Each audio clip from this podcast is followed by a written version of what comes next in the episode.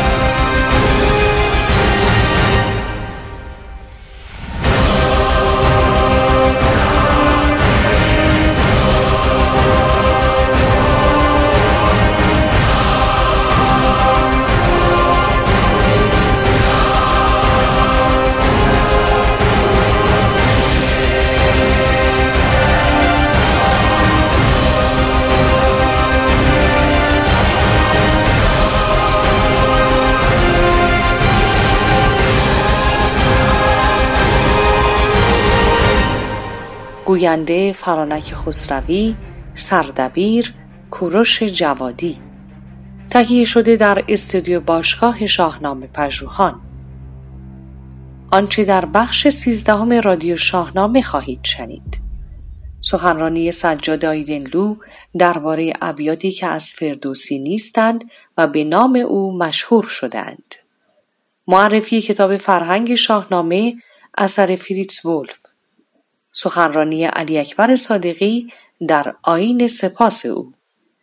سروده لایق شیر علی در سوک جدایی بخشهایی از خراسان بزرگ از ایران و خبرهای در پیوند با شاهنامه.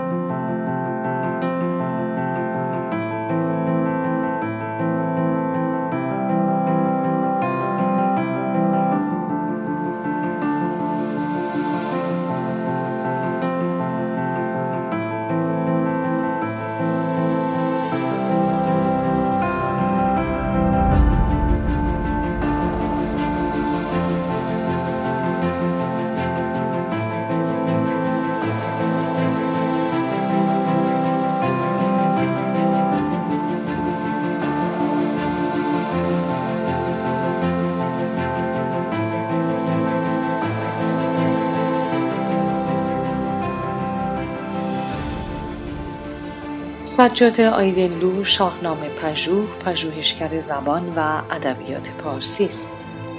از او حدود چهارده کتاب و نزدیک دویست مقاله در زمینه شاهنامه پژوهی منتشر شده است. آیدنلو به گواهی استادان و پژوهشگران جوانترین شاهنامه پژوه شاخص حال حاضر در دنیاست که اعتبار و تازگی نوشته او به تایید بسیاری از بزرگان ادب پارسی و شاهنامه پژوهان رسیده است. آثار او به شکل کتاب و مقاله توانسته است بخشهای مهمی از های شاهنامه پژوهی در سالیان گذشته باشد. در ادامه سخنرانی او درباره ابیاتی که از فردوسی نیست اما به اشتباه از آن فردوسی دانسته می شود را خواهیم شنید.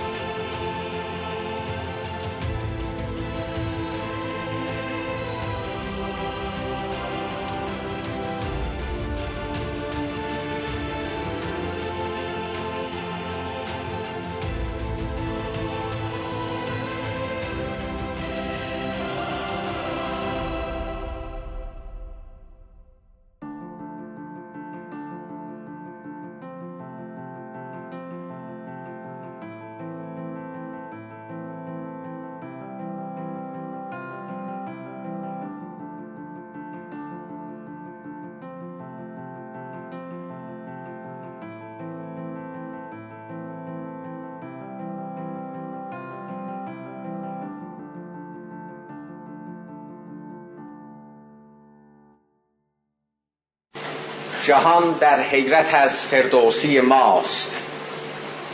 جهان در حیرت از فردوسی ماست. همه جا صحبت از فردوسی ماست. بهار و هرچه در وی هست ظاهر بود از روح فردوسی مظاهر.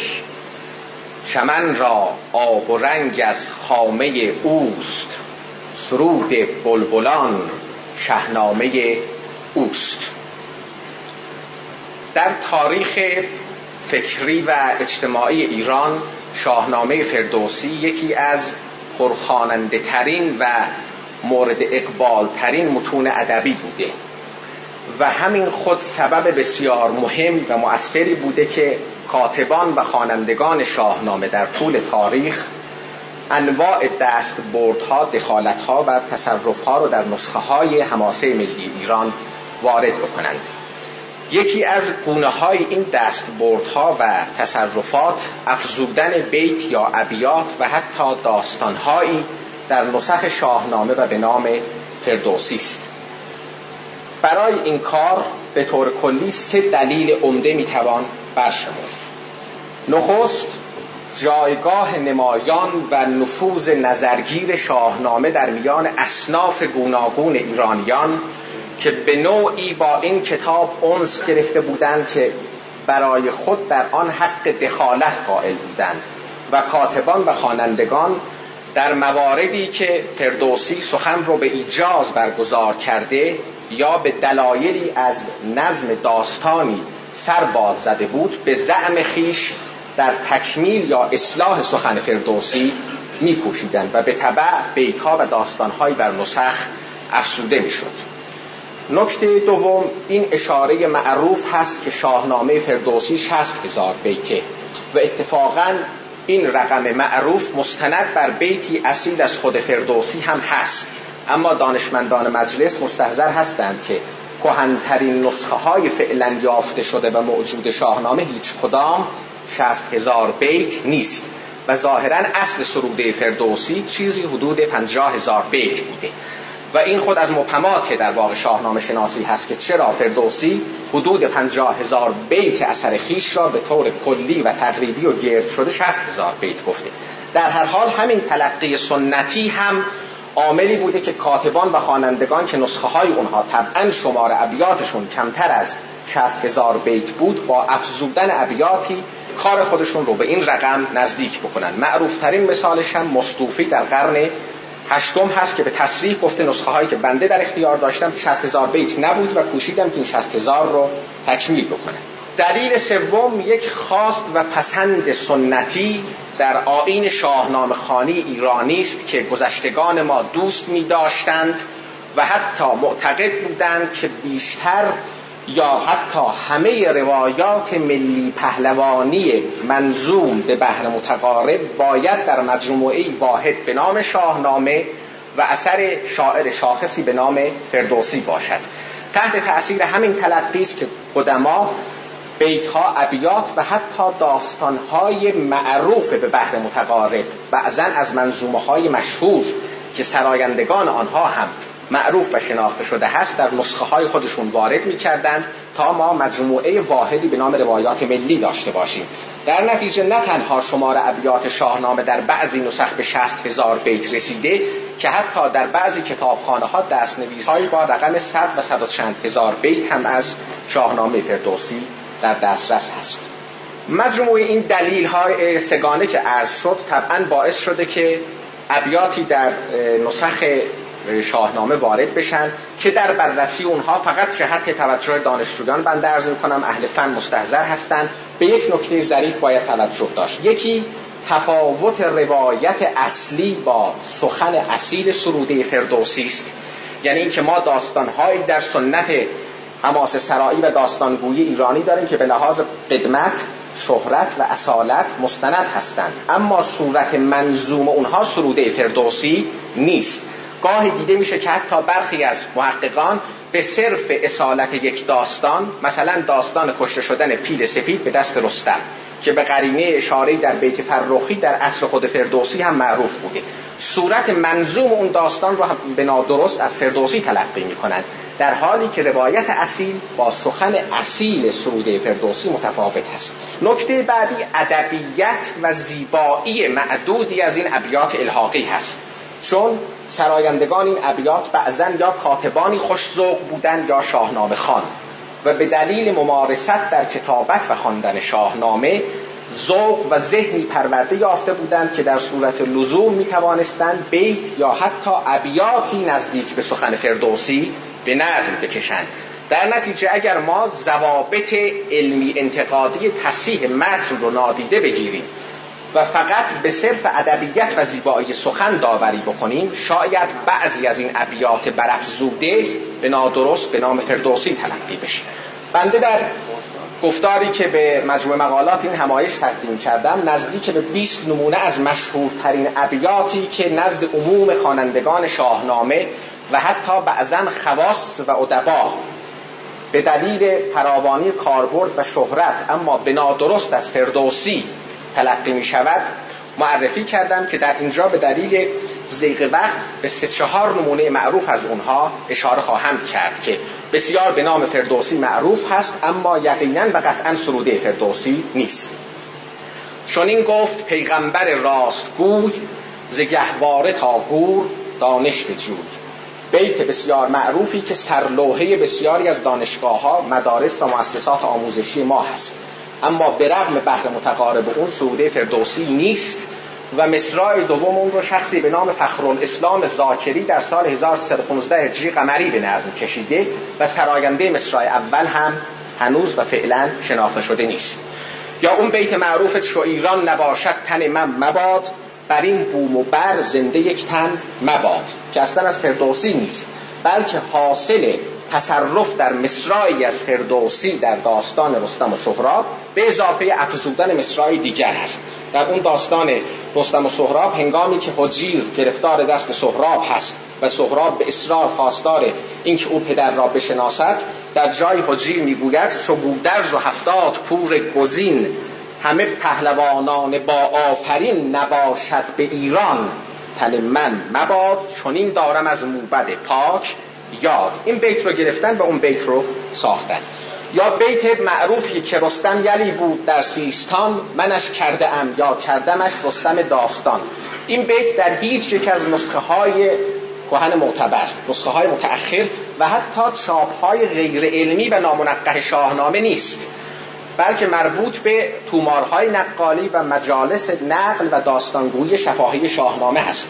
بنده کهنترین جایی که معخذ مکتوب این روایت رو این بیت رو پیدا کردم در نسخه تومار جامعه نقالا معروف به هفت لشکر هست که در سال 1292 هجری قمری نوشته شده و اونجا هم البته به اسم فردوسی ذکر نشده. منتها به دلیل بحرش و موضوعش معروف به نام فردوسی هست. این بیت شاید عجیب هم باشه برای حضار محترم. بسی رنج بردم در این سالسی عجم زنده کردم بدین پارسی. فقط در چهار نسخه. از 15 نسخه مبنای تصحیح استاد دکتر خالقی مطلق. این بیت هست. اون هم نسخه متعلق قرن 8 و 9 در دوازده نسخه به اضافه نسخه سن جوزف بیروت نسخه سعدلو و نسخه حاشیه زفرنامه مستوفی نیست. به این دلیل و یکی دو قرینه سبکی دیگر نمی‌تواند از فردوسی باشد. نمونه معروف و باز زیبای دیگر به روز نبردان گل ارجمند به شمشیر و خنجر به گرز و کمند برید و درید و شکست و ببست یلان را سر و سینه و پا و دست. از زیباترین شواهد صنعت لف و نش در ادب فارسی هست که در کتب بلاغی ما به نام فردوسی بیان میشه. منتها به رغم این اشتهار از فردوسی نیست. نمونه ها متعدد هست فقط بنده به یک نمونه هم اشاره بکنم. اون بیت بسیار بسیار جزاینده و سخیف و پست زن و اجده ها هر دو در خاک به جهان پاک از این هر دو ناپاک به که اصلا در نسخه شاهنامه نیست. به هیچ وجه سروده فردوسی نیست. در بعضی دستنویس های متأخر و چاپ های غیر منقه به هنگام عبور سیاوش از آتش آزمون اضافه شده و کهنترین جایی که باز بنده این رو تونستن پیدا بکنم در یکی از دستنویس های گرشاسنامه اسدی به تاریخ 860 هجری قمری هست که اونجا هم مرحوم استاد یغمایی مصحح این متن این رو به صورت الحاقی تشخیص دادن. یعنی از قرن نهم به بعد زبان زد شده و متاسفانه به رغم اینکه جناب استاد خطیبی هم در اون مقاله بیت های زن ستیزانه در شاهنامه و بعد خود بنده در یادداشتی مستقل به الحاقی بودن این بیت اشاره کردیم. باز بنده می‌بینم که در بعضی سخنرانی ها و حتی نوشته های تحقیقی به این بیت متاسفانه استناد میشه. نمونه های دیگری هم البته هست. بنده صرف نظر می‌کنم ولی با این حال سالهای سال زمان خواهد برد تا شاهنامه دوستان و شاهنامه خانان ما عادتهای سنتی ذهن و زبان خودشون رو فراموش بکنند و میان فردوسی واقعی و فردوسی ساختگی به تعبیر مرحوم استاد مینوی اون فرق قابل توجه رو قائل بشوند. در نتیجه ما هنوز هم خواهیم شنید که کسانی برای نشان دادن رنج دیریاز فردوسی همچنان بیت بسی رنج بردن در این سال سی رو خواهند خواند.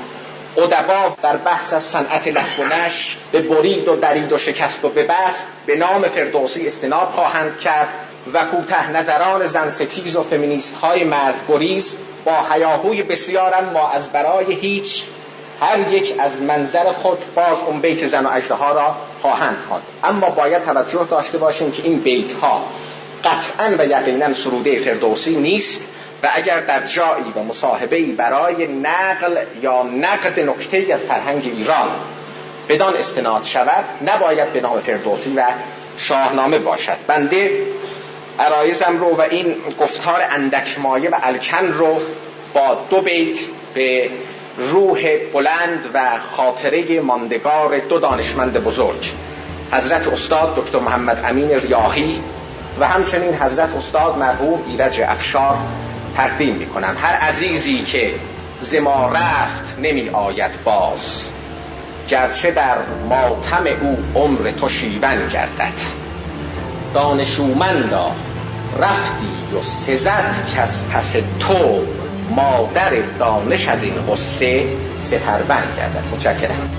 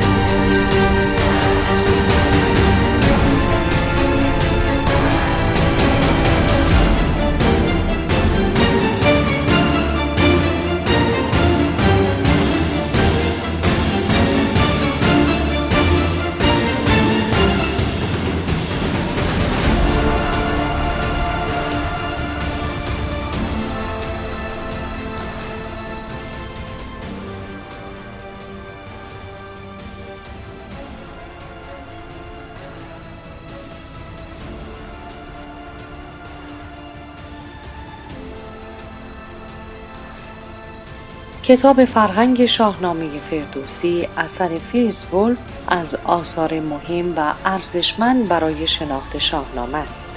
این کتاب افزون بر اینکه با یک تقسیم بندی منطقی در شرح و معنای واژه به نشان دادن ویژگی های لغوی و کاربردهای دستوری واژه ها می پردازد از نظم الفبایی نیز برخوردار است و به شیوه علمی و فنی گردآوری شده اساس کار ولف شاهنامه به تصیح ژولمول بود ولف 25 سال پیوسته واژه به واژه شاهنامه را با بردباری و دقت بیمانندی خواند و همه آنها را بر روی برگه های یادداشت کرد. او پانزده سال پیش از جنگ جهانی اول و در همه سالهای جنگ به کار دشوار کتابش پرداخت. کسانی که ولف را از نزدیک دیدند می‌گویند که او هرگز به این نمیاندیشید که کار رنجاورش چگونه به دست دوستداران و پژوهندگان شاهنامه خواهد رسید. او تنها می‌خواست کاری را که آغاز کرده بود به پایان برساند و ناتمام نگذارد. اتفاق چنان افتاد که در سال 1934 ایران جشن هزاره فردوسی را آغاز کرد. و دولت آلمان می‌خواست که چیز جالب توجهی به دولت ایران تقدیم کند. شعبه فرهنگی وزارت خارجه آلمان توانست وسایل و اسباب قابل ملاحظه ای را که چاپ چنین کتاب بزرگی لازم داشت فراهم سازد.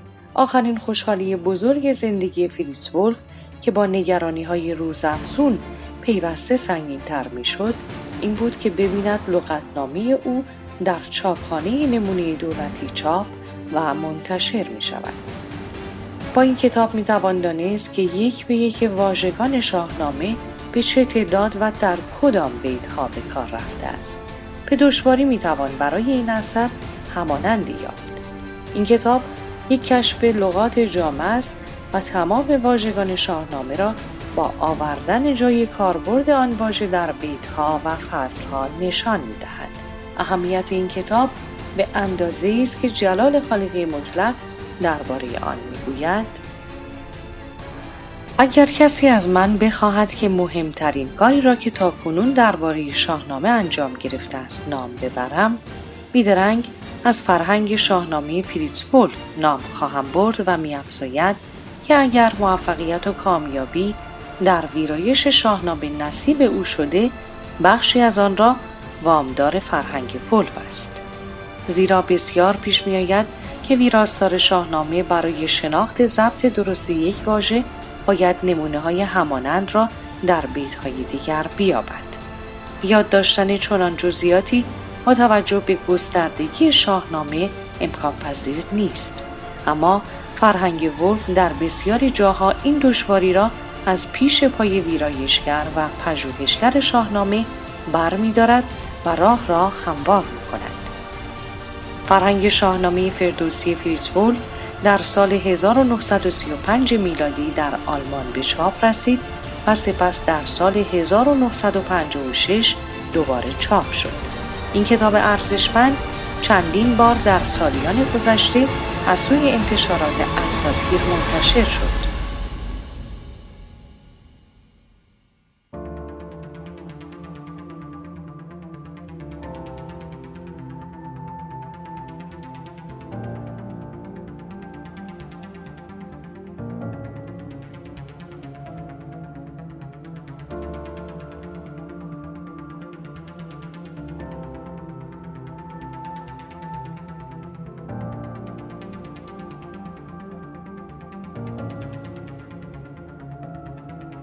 رادیو شاهنامه آوای رسای دوستداران شاهنامه و زبان پارسی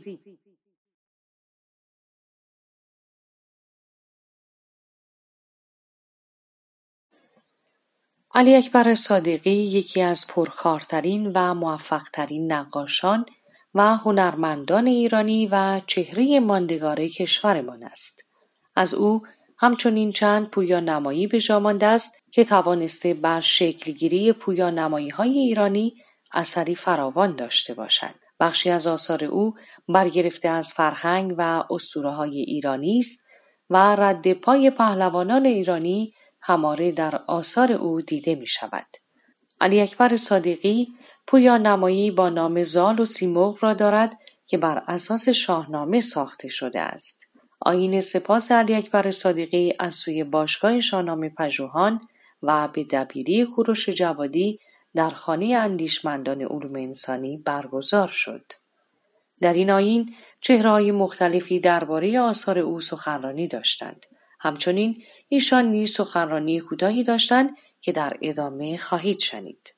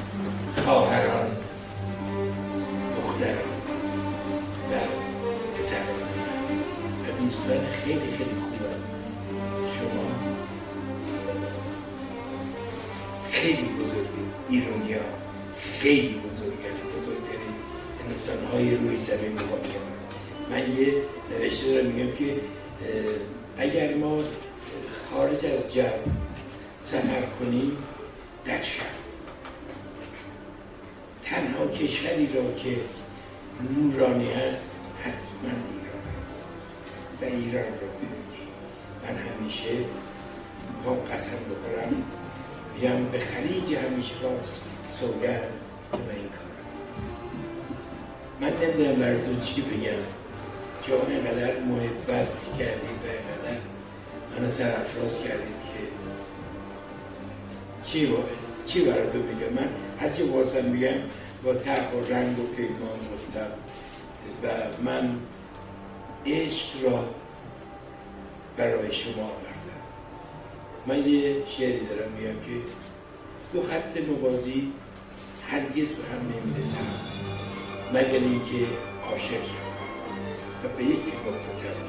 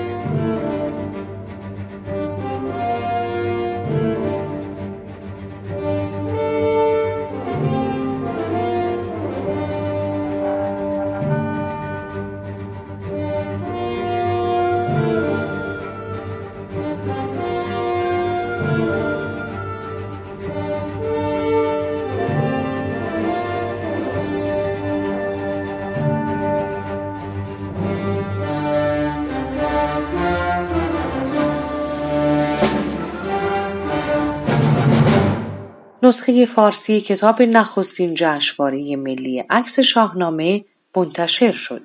این کتاب به کوشش کوروش جوادی و از سوی نشر باد به شکل الکترونیک منتشر شده است. و هفت عکس برگزیده نخستین جشنواره ملی عکس شاهنامه درباره فردوسی و شاهنامه در این کتاب آمده است. همچنین با عکس های برگزیده یادداشت‌های ویژه از میر جلال الدین کزازی، جلال خالقی مطلق و قدمدی سرامی درباره این آثار نیز منتشر شده است. نسخه الکترونیک این کتاب با قیمت سی هزار تومان در نمای کتاب را در دسترس قرار گرفته است. پیشتر نسخه انگلیسی کتاب جشنواره عکس شاهنامه از سوی دانشگاه کمبریج منتشر شده بود. برای خرید این کتاب با 50 درصد تخفیف ویژه و به قیمت سی هزار تومان می توانید به تارنما و یا برنامه کتاب راه بروید.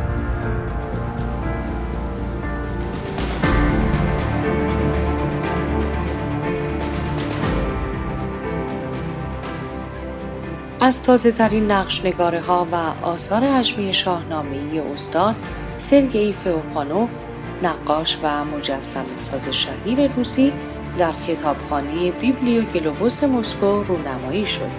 در این مراسم که سفرا و مقامات ایران، روسیه، افغانستان و تاجیکستان و نیز اندیشمندان و شخصیت‌های فرهنگی این چهار کشور حضور داشتند دهها اثر ارزشمند نقاشی و مجسمه های اساتیری برگرفته از اشعار شاهنامه فردوسی در معرض دید قرار گرفت.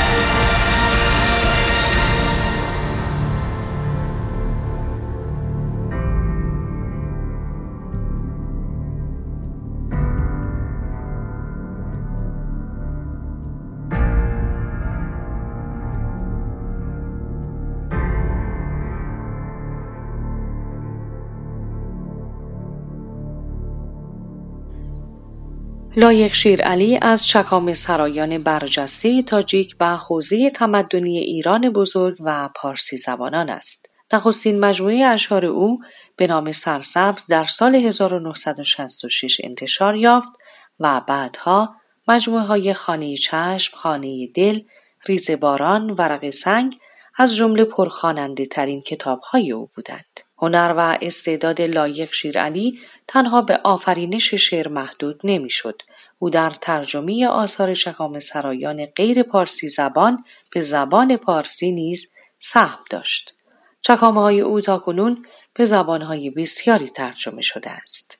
لایق شیرعلی در سال 1978 میلادی برای مجموعه سروده های خاک وطن برنده جایزه رودکی شد. چکامه های لایق شیرعلی پیوندی است قوی میان شعر جهان شمول هزار ساله پارسی و شعر امروز پارسی تاجیکی پایان بخش سیزدهم رادیو شاهنامه سروده لایق شیرعلی در سوک جدایی بخشهایی از خراسان بزرگ از ایران است که در ادامه خواهید شنید.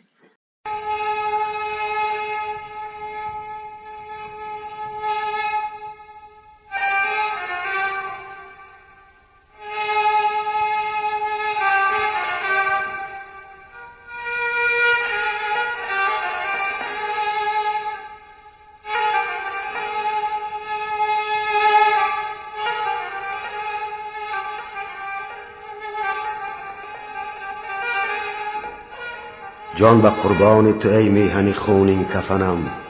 بودی بیت الشرفم گشته بیت الحزنم. دشمنت چهار طرف اجنبی و خانگیاند. تنی تنها و چی نیرو صفی اعدا شکنم.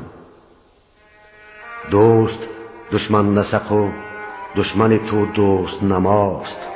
راست گویم بپرانند زی چشم و دهنم. تاجیکم در وطن خیش چرا متهم است؟ یا خطا رفته به تاجیک تولد شدنم همه خلقان دیگر انجمن اند در سمرقند نشد ساخت نیم انجمنم گفت علامه اقبال که برخیز زی خواب بزدل گفت فلانیست مخاطب نمنم آن یکی در خم طلا سر خود کرد فرو دیگری گفت بیا محوشی سیمین زکنم آن یکی گفت غمی گاو و بز و بزغاله. دیگری گفت غمی خانه و فرزند و زنم دامن کوه گرفتیم و دم مرکب خیش. رفت از دست همه دامن دشت و دمنم ای خراسان تو بگو ساحت ایرانویچ کو من از این فاجعه چون شکوه به یزدان نکنم. کو دیگر شعشعه دانش و فرهنگ بزرگ کودگر کر و فرو نعره قلقل فکنم روز و شب از غم تو گریه کنان می سوزم تو به خون غرقه و من غرق ملال و میهنم گریه من نه از آن است که درگاهم سوخت هم نزان است که شد سوخته باغ و چمنم. گریه من نه از آن است که بیچاره شدم. هم نزان است که فرسوده بود پیرهنم. گریم از آن که تو را حکم به کشتن کردند ای تو هم پایه و هم مایه انسان بودنم. گریم از آن که زبون مایه این قسمت تلخ من سخن گویم اگر نیست کسی هم سخنم. گریم از آن که به جرفای چنین فاجعه نشود خیره کس از هم نسب و هم وطنم. گریم از آن که دو سه بی طرفی بی شرفی به سرم سنگ ببارند که من دم نزنم. گریم از آن که تو تنهایی و من تنها تر وطنم. آ وطنم آ وطنم آ وطنم.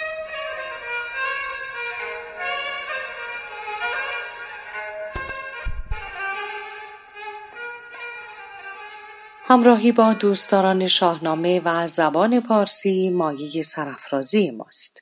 ما همراه با هم به گسترش شاهنامه و زبان پارسی میکوشیم. از اینکه در کنار شما هستیم به خود میبالیم و از پشتیبانی شما سپاس گذاریم. تا رادیو شاهنامه دیگر بدرود و شادزی